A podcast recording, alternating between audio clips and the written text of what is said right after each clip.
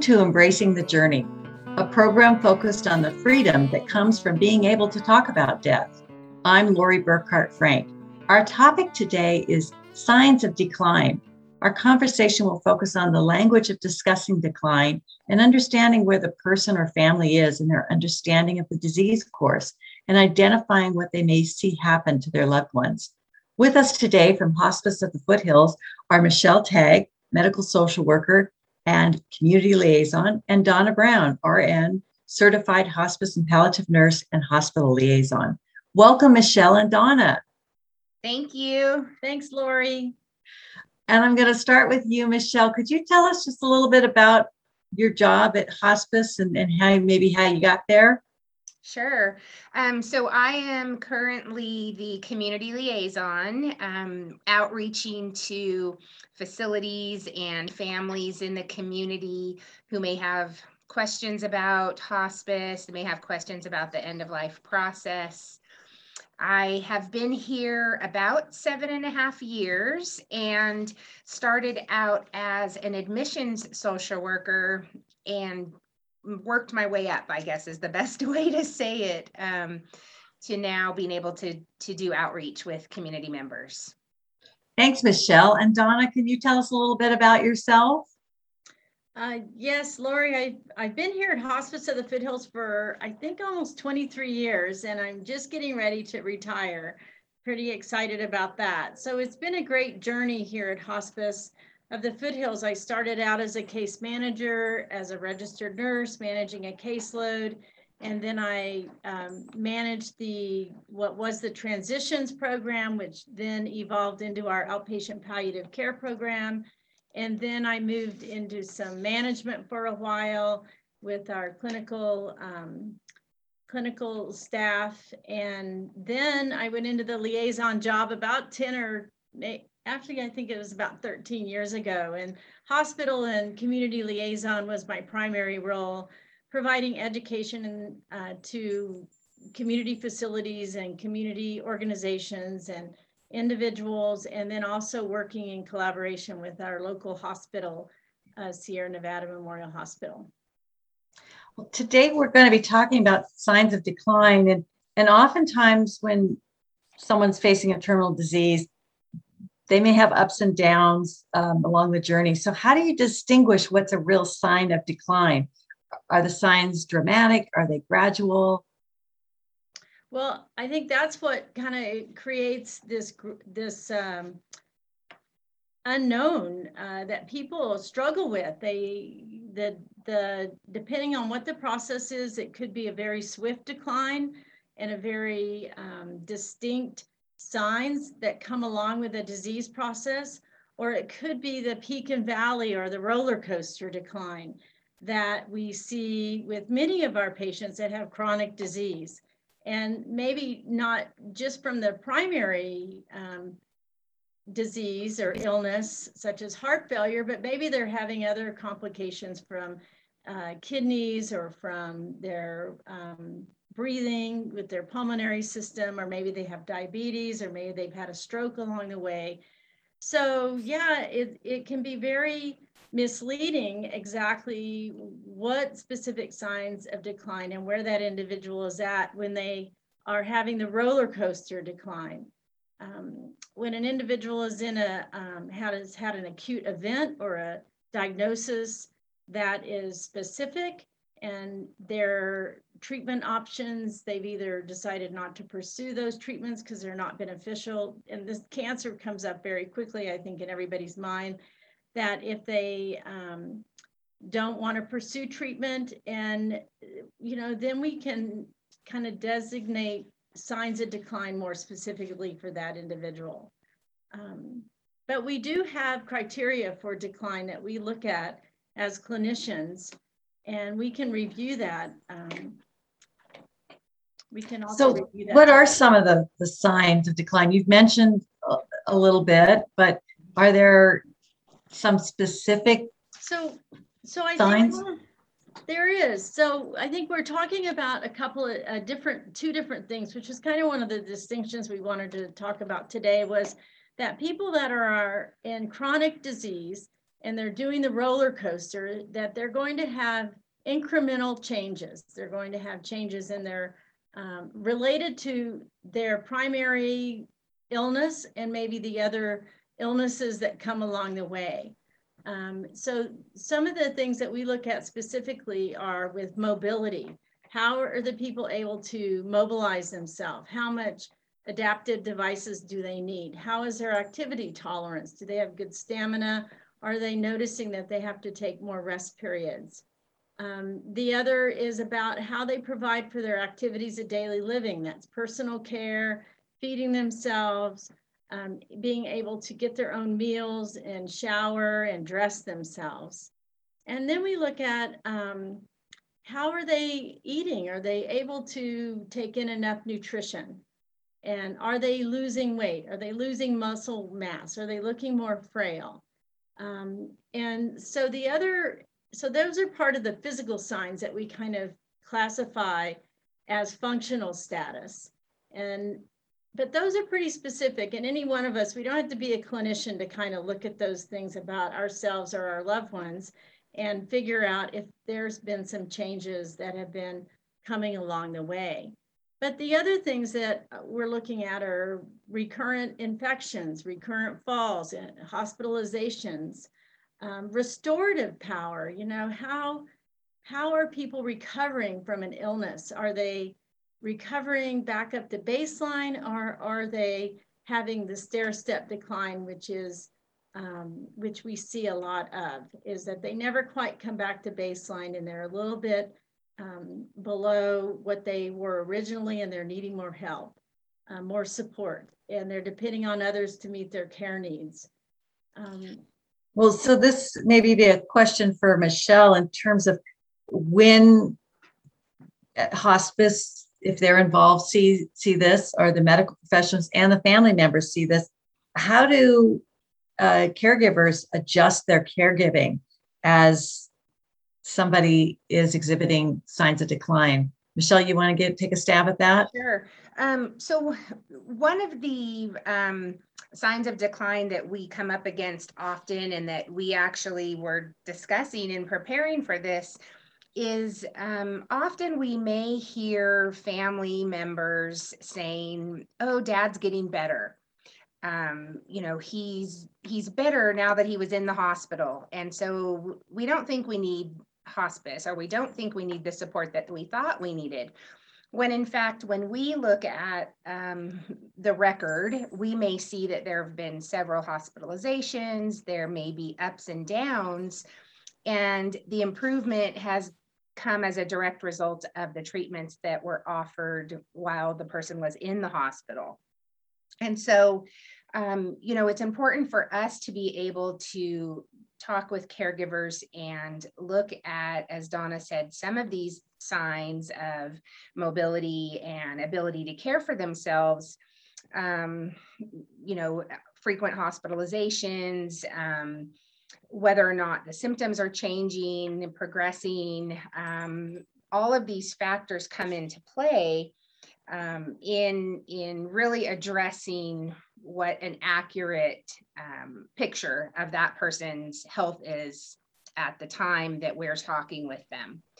So I think caregivers, um, because they're with their family members or their person, um, you know, on a daily basis, it's it's more difficult to be able to remove yourself and say, "Oh, this is his fifth hospital stay," or "This time he's in the hospital and his oxygen is needing to be increased," or "Now he's on oxygen." Um, so it's kind of looking at the the whole orchard and not just the tree of, of the moment um, is is the best way to kind of think of it in your mind. Um, and really, I think at that time and every time that we may talk with a family member or every time that that person is hospitalized, having somebody on the team talk about goals of care and what what that looks like for that. So I'm going to just take a brief break here, Michelle, to let the listeners know that they're listening to Embracing the Journey uh, on KVMR. I'm Lori Burkhart Frank, and my guests are from Hospice of the Foothills, Michelle Tagg, medical social worker and community liaison, and Donna Brown, RN and certified hospice palliative nurse and hospital liaison. So you are talking about something really important there, Michelle, that once the family begins to, to acknowledge perhaps the decline that they weren't really able to see that were you talking about a plan? Well, um, yes. So engaging them in that goals of care discussion. Um, and these discussions happen not just once, not just twice, but ongoing. Um, you know, I think one of the most important um, things that we can do, first of all, is find out what that person or what that family's understanding is of their disease process. Because what we understand may be different from what they understand. Um, and once we can put together um, some mutual understanding, we want to touch bases on things such as advanced healthcare directive um, and who may be the person to go to for those decisions that are going to come next. So I think that's a really good point um, about about living with the disease process. Is, and we, you know, it's really confusing and misleading sometimes about when the transition occurs that when people go from living with chronic disease to dying from. And I think that was the other point of, of language that is used sometimes in the hospital. You know, people are told accurately, maybe they've come in with their heart and they have an arrhythmia, and the arrhythmia they've treated. And so the arrhythmia is better, but they hear you're doing so much better. You responded to mm-hmm. treatment, but the bigger picture is that there may be the heart failure, which is a chronic condition, continues to progress.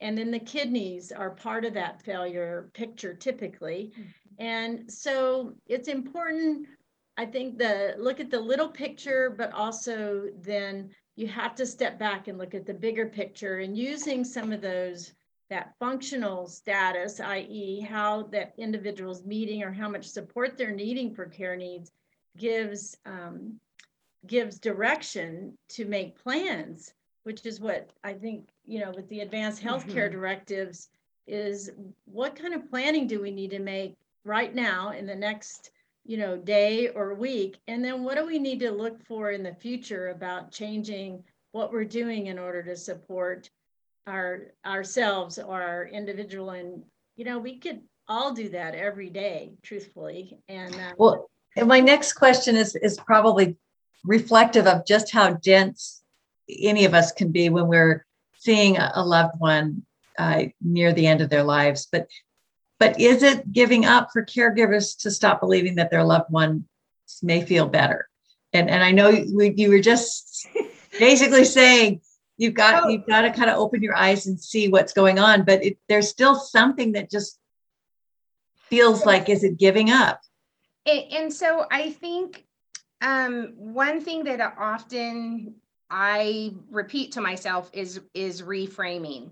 So we're not giving up hope what but we are reframing what hope might look like uh, we may not be hoping for a cure we may not be hoping for treatment but we may have hope to uh, repair a relationship with someone, or we may have hope to be pain free. Um, we may have hope to be able to do things that are still very important um, as part of this process.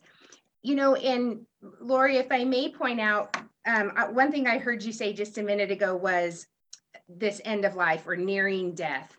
And I just want to say that this is a process um, and this process may, although we may be living with a, an, an illness that is life limiting, we are not talking necessarily about a two week out process or near death in terms of hours or days but sometimes this process can be months um, and it can be years and hospice has supported people um, you know, up to two years if necessary, or if they continue to meet qualifications. And I think that's a very important piece for people to know is that we are not just talking about those last minutes and days. Um, that is really well said. I, I love how you use that reframing and reframing with hope because this is such valuable information you're sharing. And there's just a part of my head, and I'm sure probably other listeners' heads, like, but I don't want to hear this. Yeah. and and yet the way you just reframed Michelle uh, about the reframing, it, it it it was an invitation, an invitation to continue this conversation and be aware. And I love that, you know, make plans for what we can do. Mm-hmm. That's right. Yeah, well, there's so much left still. It doesn't mean the end is now um, in some situations, but you know, it doesn't mean that always. And so let's find what what is possible. Well, what about pain? How how do you deal with pain? How does uh, how if, if our loved one isn't able to communicate well, uh, but they appear to be in pain? What what are signs of pain, and and what are ways to help relieve pain? Mm-hmm. Yeah, so uh, you know, we as clinicians are are expertly trained to evaluate an individual either if they're able to respond to our questions and also by nonverbal um, responses. So you know, we are able to evaluate someone who is not able to um, respond verbally just by witnessing their nonverbal responses by their body posture, by their uh, they they're grimacing, maybe um, and and then someone who is able to respond to our questions, you know, we're able to define that pain better, but also we're able to define because there's many there's a couple of different types of pain which require different um, medications and different treatments for. So we want to kind of define where the pain's coming from, and we use a medical history, of course, to allow that a little bit more deeper look in that. And that's where some of the diagnostics that individuals have had come into play. And so in making sure that we give them the right medication for the pain is absolutely um, um is very, very important. And then also to, if someone is able to swallow well, or we can also have liquid preparations, or we do shy away a little bit more from the uh, transdermal preparations, especially with our hospice population who doesn't have a lot of subcutaneous fat. So we have to look at that criteria too about the um, the medication getting um, efficacy. In, in from the social work perspective, um, there is also emotional pain. There is the spiritual pain that we are also looking at. Um, and pain has such a connection, as Donna was saying, you know, we want to treat that physical pain. It directly relates to our ability to feel well enough to eat. Um, it relates to anxiety. It relates to, um, you know, feeling tired or not feeling tired. So there is a lot of connection to those pain um, feelings, regardless of whether it's physical, emotional. Um, you know, I think that's really important to understand that because, um, you know, how many times do we get asked as a patient, what are you really worried about? Or what's, what is impairing your ability to have a good day to day? And it might not always be pain. It may be anxiety, or I'm really mm-hmm. worried about uh, the, I'm worried about my family. I'm worried about uh, money. I'm worried about many, there's many things out there that are, that can create um, pain, not just physical pain. And I, one of the reasons that I think we're trying to have people understand about talking about planning earlier and about is just to have a better communication and relationship with your caregivers and your family so that you can have this open communication, this two-way street. And I think that alleviates a lot of it. It doesn't mean people aren't going to be sad or anxious about having those. They're tough, tough discussions.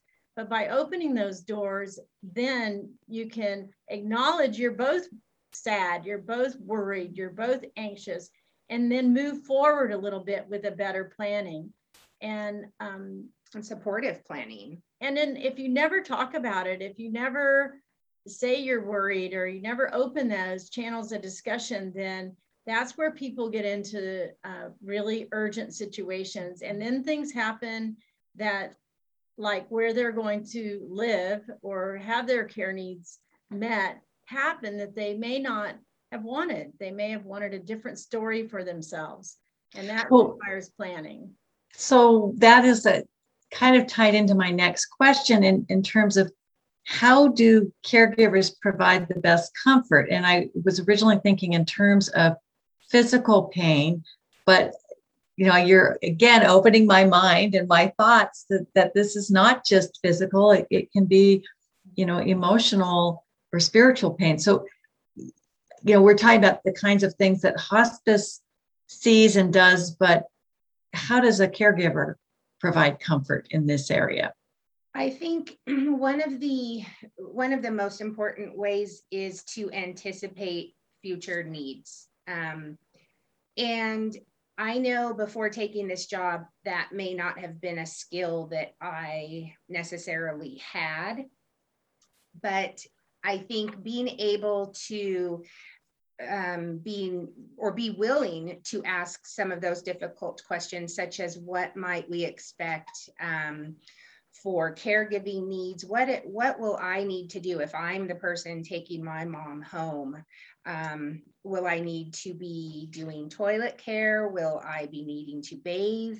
So being very clear on what the expectation is, um, and then being clear and being willing to ask questions about how to utilize resources that are available um, or knowing where to go to find those resources. Really, anticipation is what our team will do if on hospice. Dr. Cronlund will anticipate what some of those future physical pain or physical symptom needs might be. So it's all about trying to prepare um, so that we don't have these crises that Donna referred to, where all of a sudden we are scrambling. Um, you know, we have people on service who might be living alone, but on that first day of admission, we want to be sure that we are opening the door to have those discussions for a time when they might need care what are the options? Is there you know do they have insurance that might cover a nursing facility? Do they have finances to hire a caregiver or to go into assisted living? Um, so there are a lot of questions and we don't need to answer them all on that day but we want to get those wheels turning so that we are not caught off guard. That also then leads into is this something that hosp- that people can expect when they engage hospice services this kind of support. Uh, to me, it's like a arm around the shoulder. It's like, here's a conversation we need to have. Is this something that can be expected to, to receive that kind of support from hospice? Absolutely. You know, hospice is built on the domains of providing support for support around physical, emotional, spiritual, and psychosocial uh, aspects. Uh, that includes the patient and the family, mm-hmm. and it includes the team players of hospice that are the our medical director, the patient's primary care physician, who, you know, hopefully knows them. Uh, we have a hospice aide that's able to provide personal care with intermittent visits.